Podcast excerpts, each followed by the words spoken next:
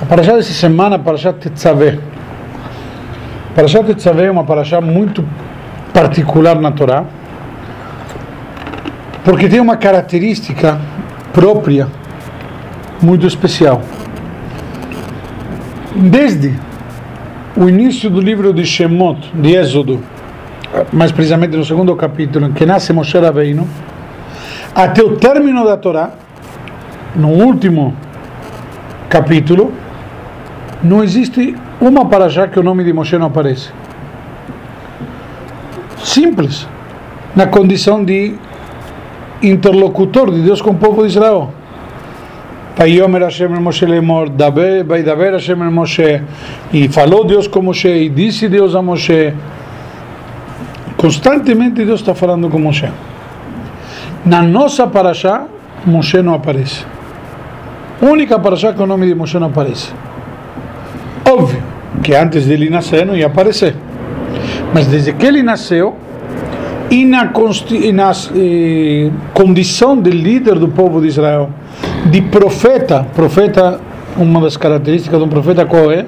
Ser o portador, o porta-voz, o intermediário. o intermediário bravo, entre Deus e o povo de Israel, e o povo de Israel e Deus, como em diversos momentos Moshe também, ele se dirigiu a Deus com, question, com questionamentos, porque Moshe não tinha resposta, então ele ia consultar com Deus.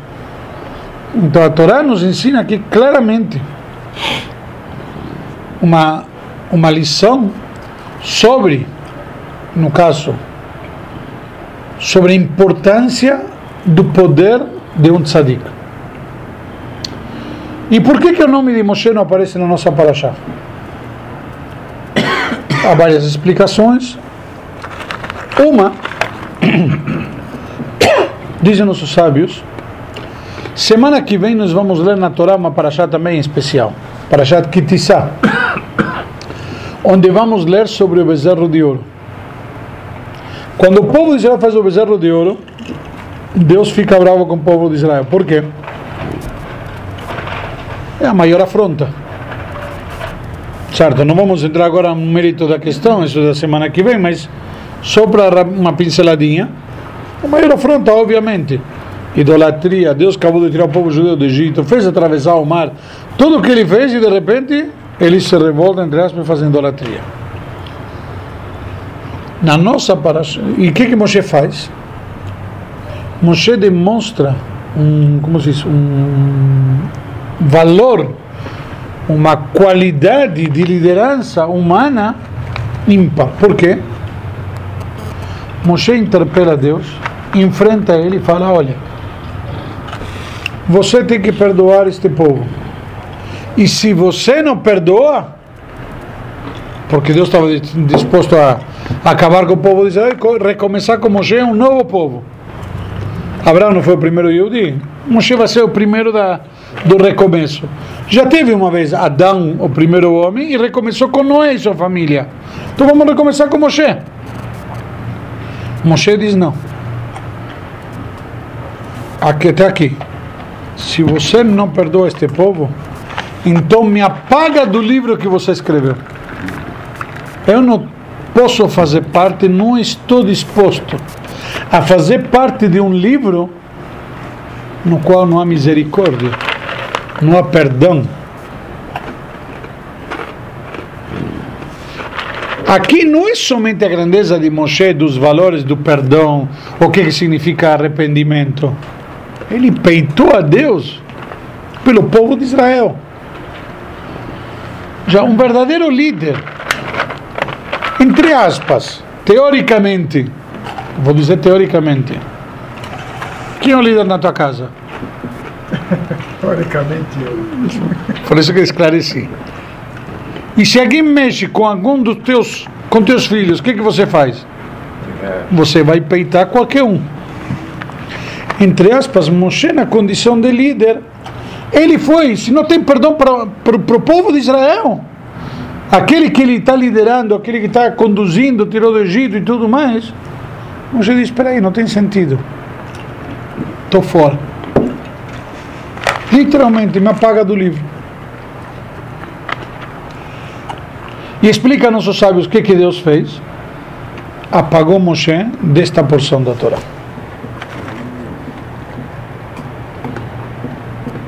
Por que justo desta porção? Já vamos explicar, mas onde que eu quero chegar, que falamos a grandeza de um líder, a força que ele tem.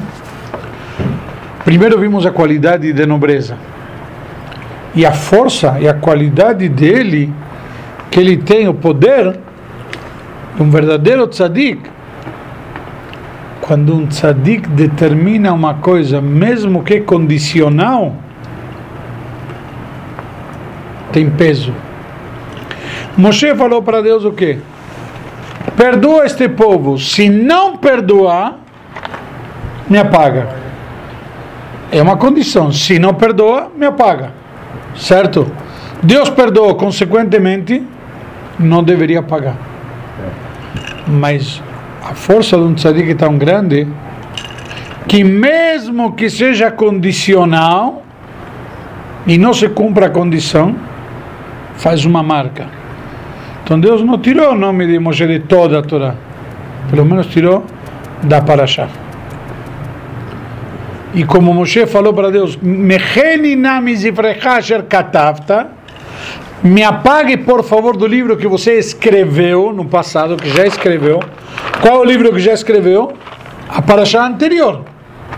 Qual que é? A nossa Parashá, Parashá Tetzaveh. Então Deus tirou o nome de Moshe da Parashá a pedido de Moshe.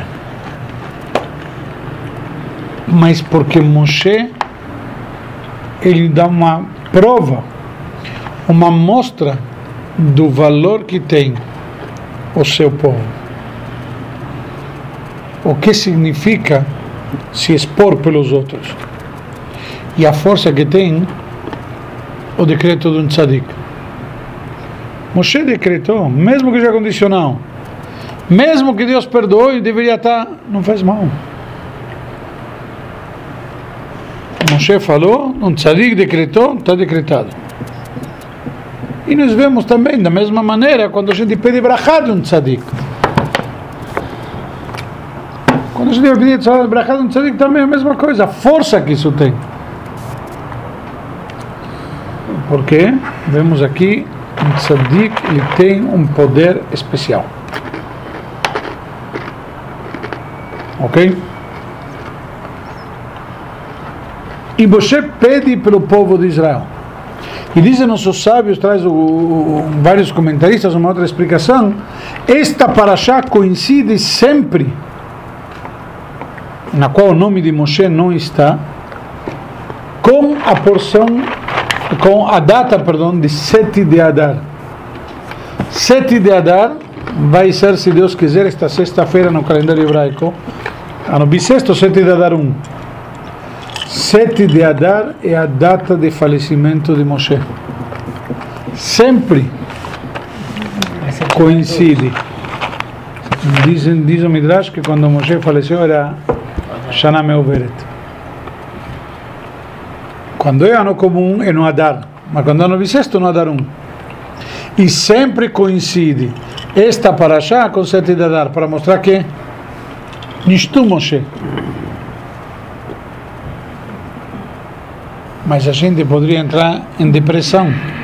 A gente, poxa, estamos sem Moshe. O povo precisa de um líder, precisa de alguém para seguir. Nós vemos, inclusive, quando foi o bezerro de ouro, o que, que tinha acontecido? Moshe tinha subido no Monte Sinai ficaram sem líder. E eles precisaram um líder a quem seguir. E aí eles seguem a Moshe, entre aspas. Aí procuram o bezerro de ouro para seguir, porque Moshe não estava. Vêm os nossos comentaristas e dizem: Moshe não está de forma revelada. Mas está claro aqui que a Torá fala de Moshe: Veatatetzavei, você vai ordenar. Com quem Deus está falando e você vai ordenar? Veatakrevelecha, e você aproxima de você Aaron. Deus está falando com Moshe. Moshe não está visível, mas Moshe está lá. A força de Moshe, a brachá de Moshe está lá. Um tzadik ele não some, não desaparece. Mais ainda, tem uma explicação interessante Cada letra no, no alfabeto hebraico tem a parte revelada e a parte mística, dizem nossos sábios. O que, que significa parte revelada parte mística? Quando você fala, por exemplo, letra J, como é composta a letra J? Por uma J, O, T e A. Só você vê a J. A O, a T e o A você não vê. Você não fala J. Ok? A letra é composta de letra B, B e E. F, E, F, E. Hebraico também. Exatamente. Em hebraico também. Já vou chegar lá. Calma.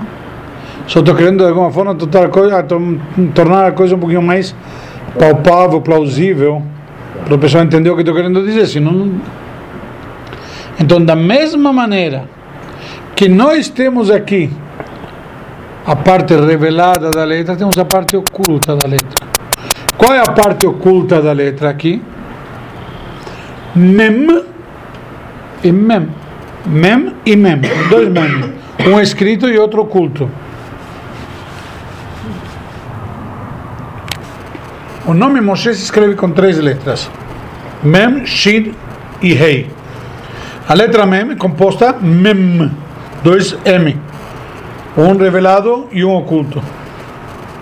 A letra Shin, pelo Shin e Yud Nun, o Shin revelado e o Nun oculto.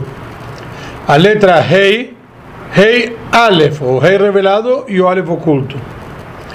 Explica o Gaon de Vilna, o Gram, ele explica que a letra Mem vale quanto? 40. A letra Yud vale 10. A letra Nun 50. A letra Aleph 1. Vamos somar. 40 mais 10 são 50. Mais 50, 100. Mais 1, 101. 101 a quantidade de versículos que temos na nossa paraxá. Para quem contar na nossa paraxá quantos versículos tem? 101. Já Moshe está claramente na Parashá. Como? Através do oculto. Não no revelado. No oculto. Um tzadik não desaparece. O tzadik está oculto. O tzadik está aí. E a sua força, a sua brachá e tudo mais continua aí. E através dele que, que Deus manda para Israel. Deus manda para Israel de fazer, construir a menorá e fazer as roupas do Kohen Gadol. Tudo que nós, se Deus quiser, vamos tentar alcançar no shiur de hoje, que trata para já.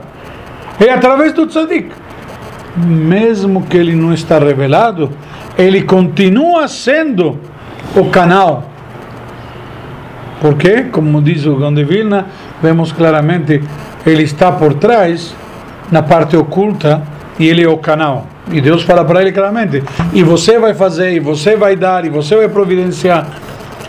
Então, de fato, ele continua aí do mesmo jeito. A própria essência, né?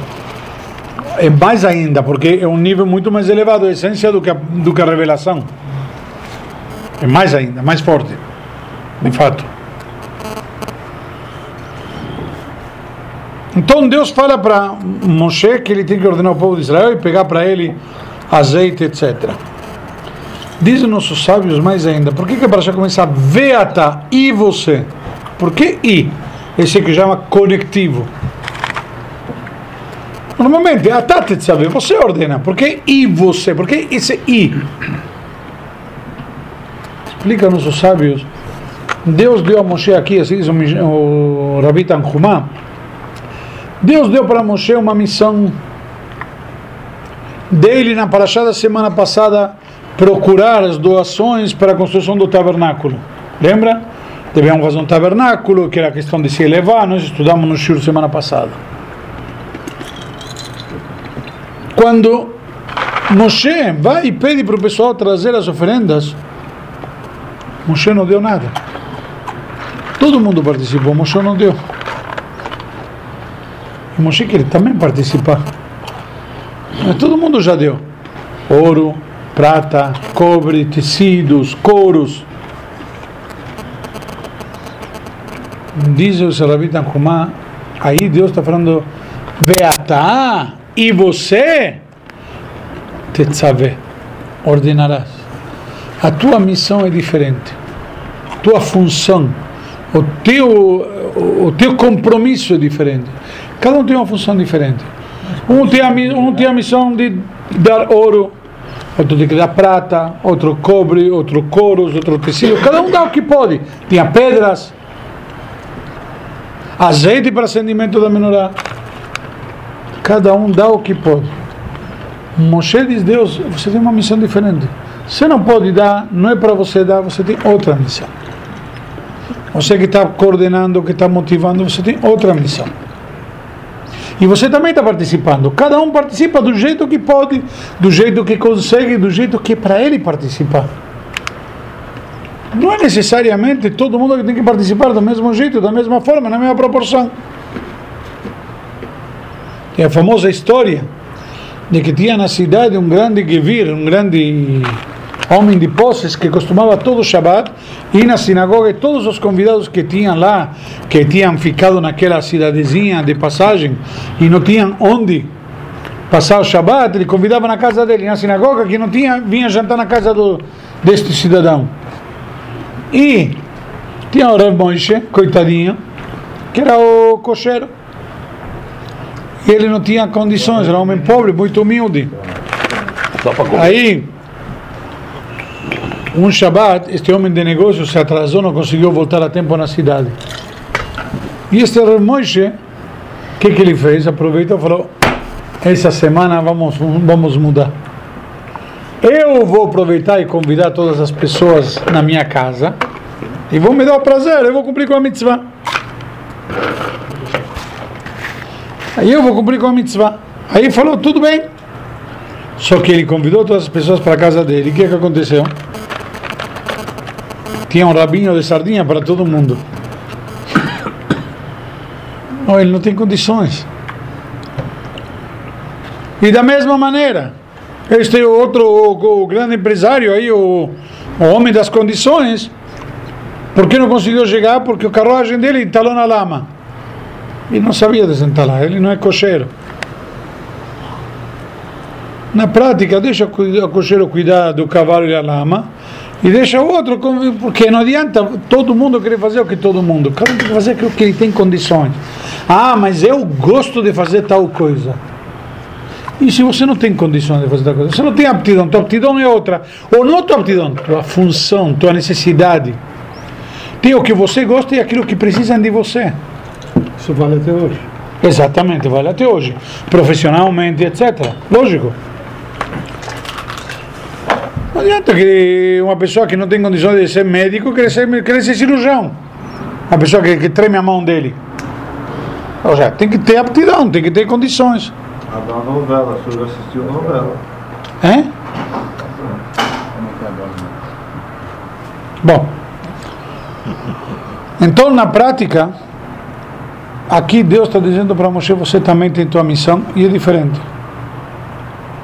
Você tem outra função. Qual é a tua função? Beatá e você? Tetzaveh. Você tem que ordenar. E é tua função e você está participando diretamente desta maneira. Alguém tem que coordenar. Se todo mundo vai ser operário, vai estar que nem barata tonta. Tem que ter a velha rei. E não significa que trabalha menos ou que é menos importante na estrutura. Ao contrário. Então não tem que ficar, entre aspas, com dor de cotovelo. Poxa, olha que todo mundo conseguiu fazer. O operário tem uma grande virtude. Que é um exemplo que eu aprendi na, na escola, quando estava no colegial. A professora de física ela sempre falava que ela se, tinha inveja dos peões de uma obra que a gente via pela janela da escola.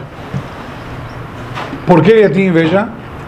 Eles eram operários muito simples, talvez analfabetos. Ela era uma grande professora de física e química.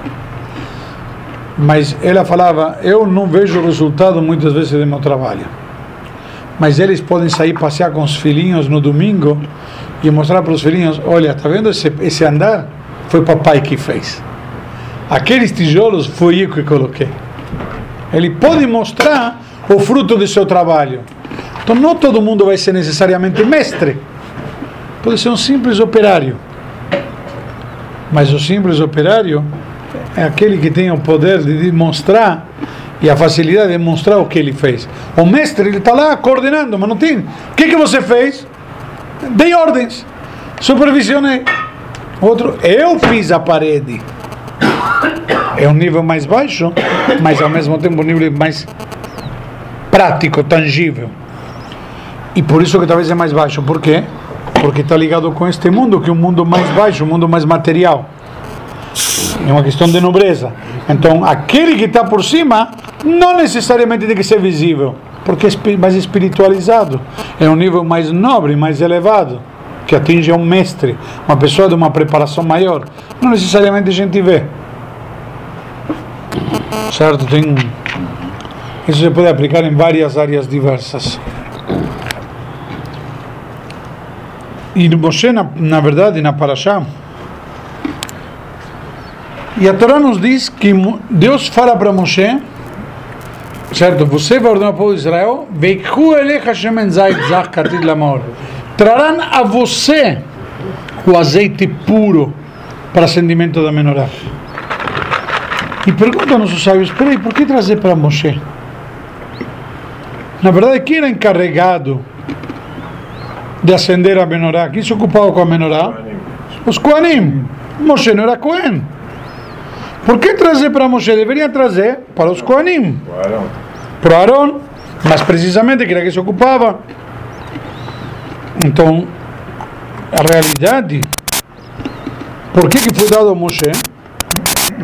Porque Moshe era a pessoa que se encarregava de trazer o vínculo do de Deus para o povo de Israel.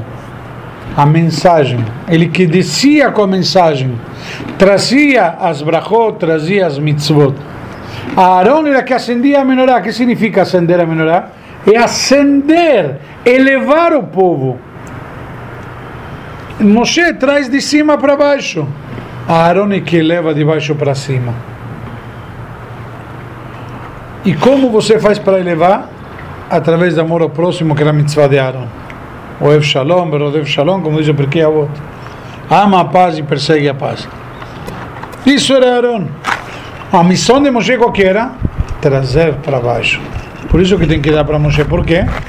Porque dessa forma as pessoas trazem e transformam isso no material para Aaron poder depois elevar.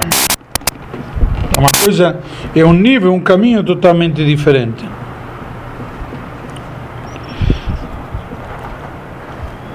E uma, uma questão interessante.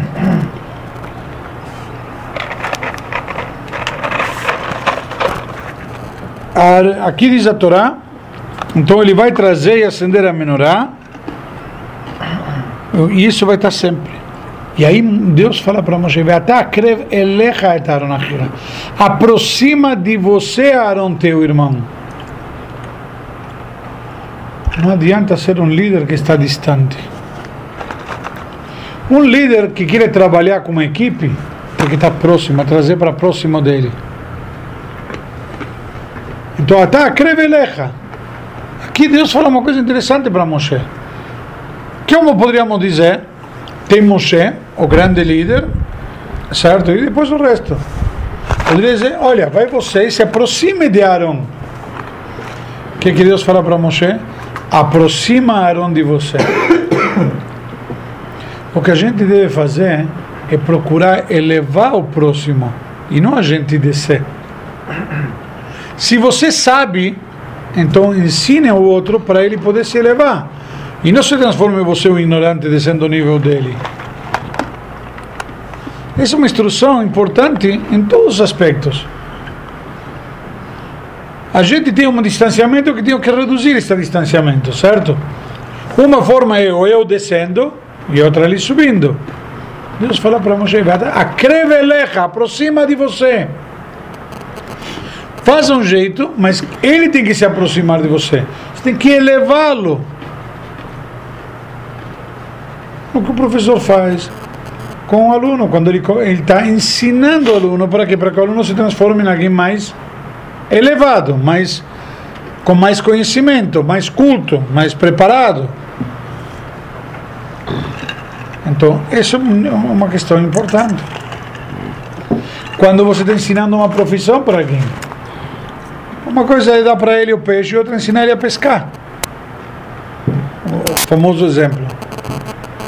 Então tem que elevar a pessoa. O que, que é mais mitzvah?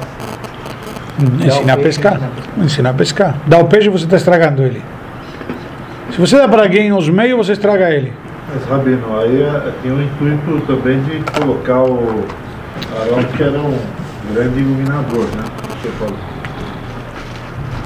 Né?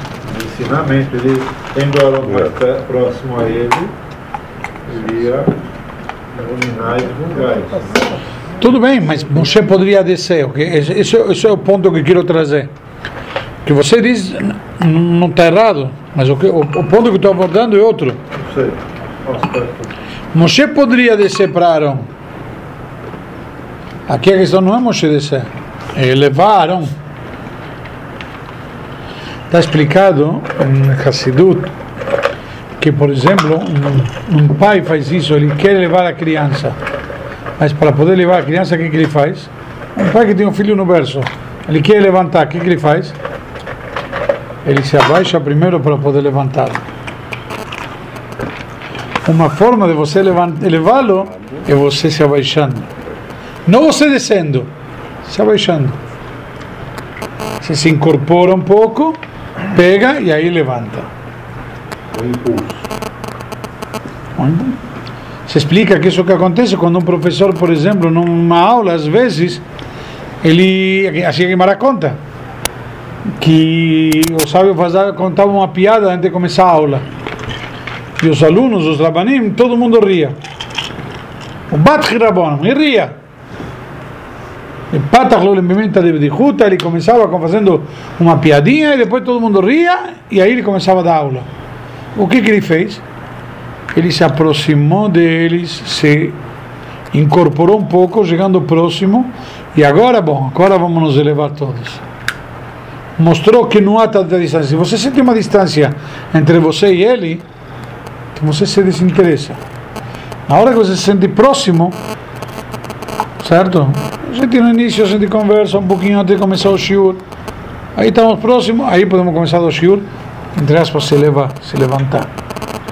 Isto que Deus fala para Moshe, aproxima Aaron de você, eleva Aaron a um nível mais elevado.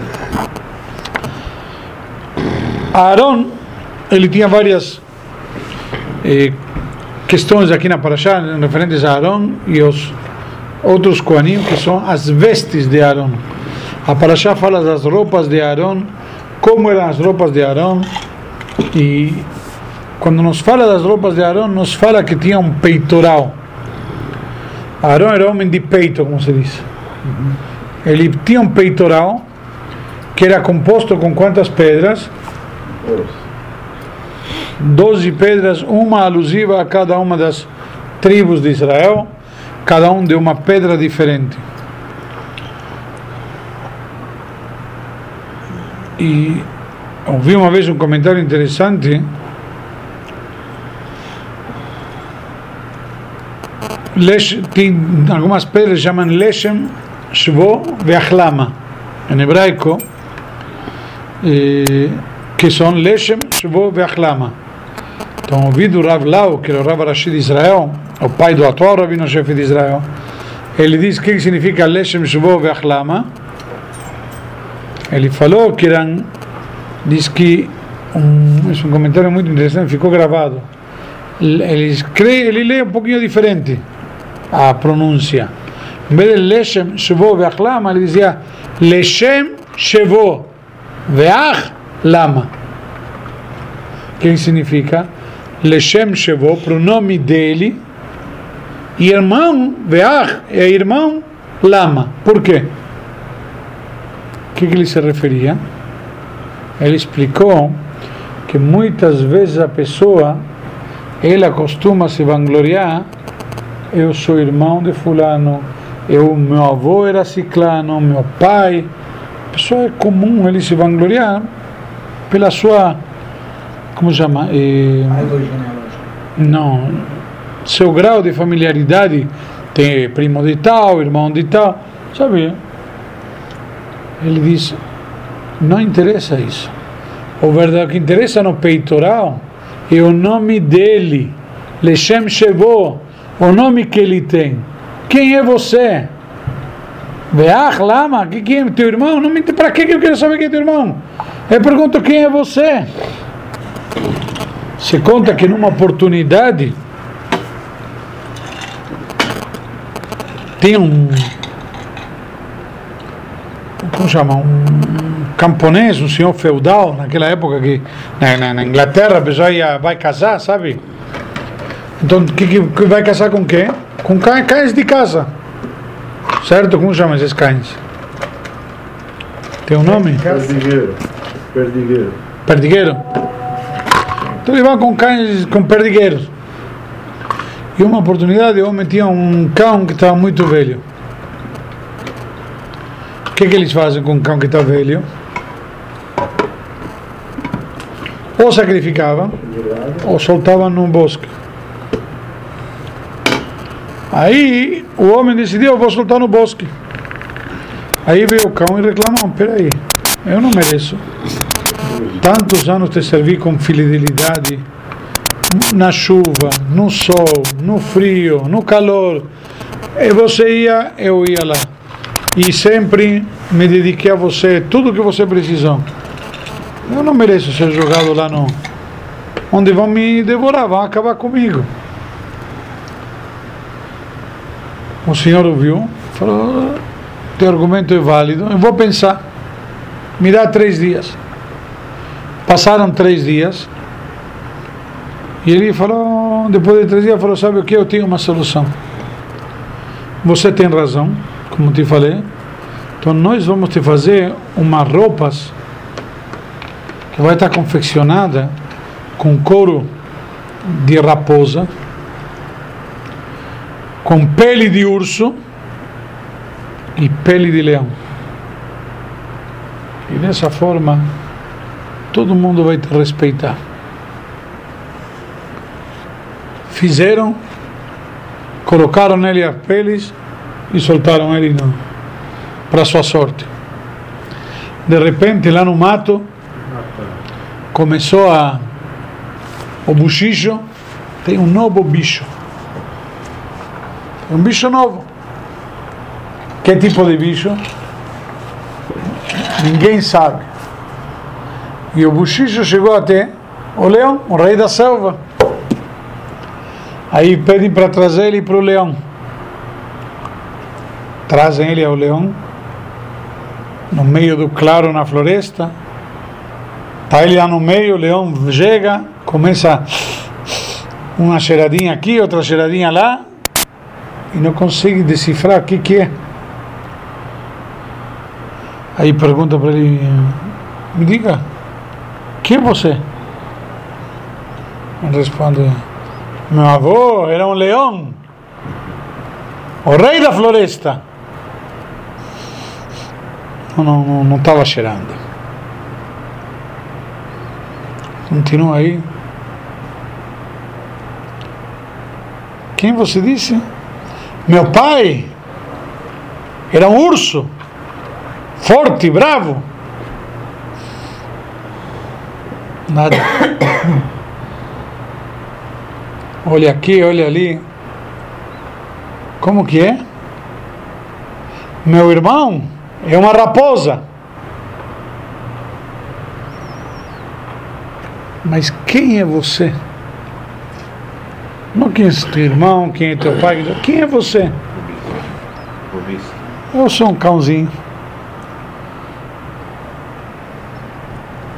Na verdade, isso que interessa para nós. Quem somos nós? Que somos nós? Não interessa quem era teu irmão, quem era teu avô. Ao contrário, é um compromisso, uma responsabilidade. Se você quer bater no peito, você é descendente de Aaron a Cohen. Você acha que Aaron tem orgulho de você? Não estou questionando. E, você, e assim por diante, cada um é um. O que conta aqui, quem é você? Não adianta quem era eles. Quem era eles foi bom para eles. Você vê? Ao contrário, para você pode ser um compromisso, Hum? uma responsabilidade. Mais rápido. É isso que nós devemos levar em consideração. Todos e cada um de nós, quem somos nós. Porque, em resumo, isso o que conta. Quem é você? Lechem Shevô, o nome que está nele. Você tem que honrar teu nome, teu potencial, tua capacidade. Não à toa diz o Talmud. Quando você vai embora deste mundo, Deus te faz três perguntas. Assim dizia Rabi Zushi Danipoli. E dessas três perguntas eu não tenho medo. Tenho medo da quarta. Mundo diz que Deus te pergunta, primeiro, se você nasata benatata veemuna. Masata Benatata. Beemuna, se você Beemuna, trabalhou e comercializou com fé.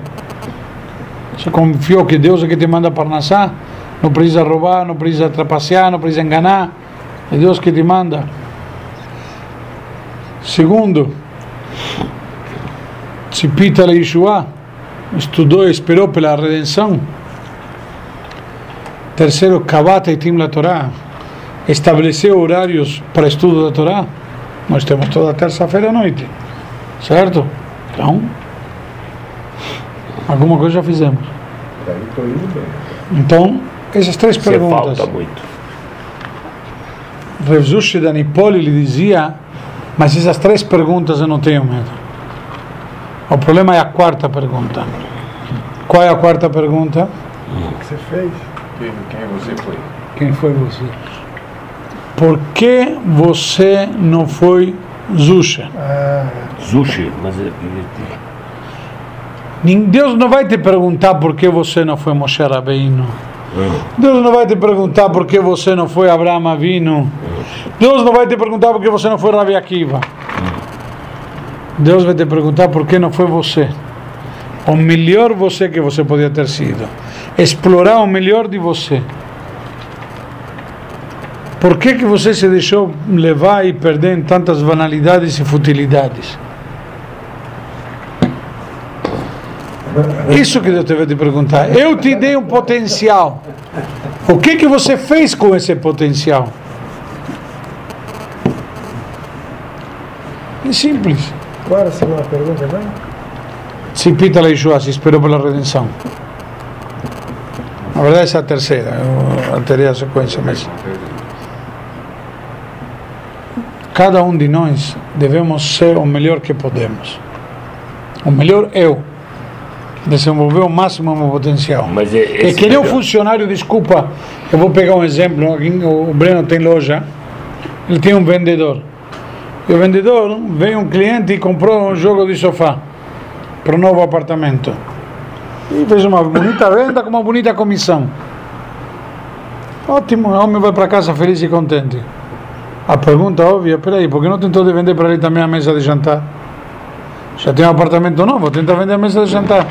Por que você não aproveita o máximo potencial que você já tem?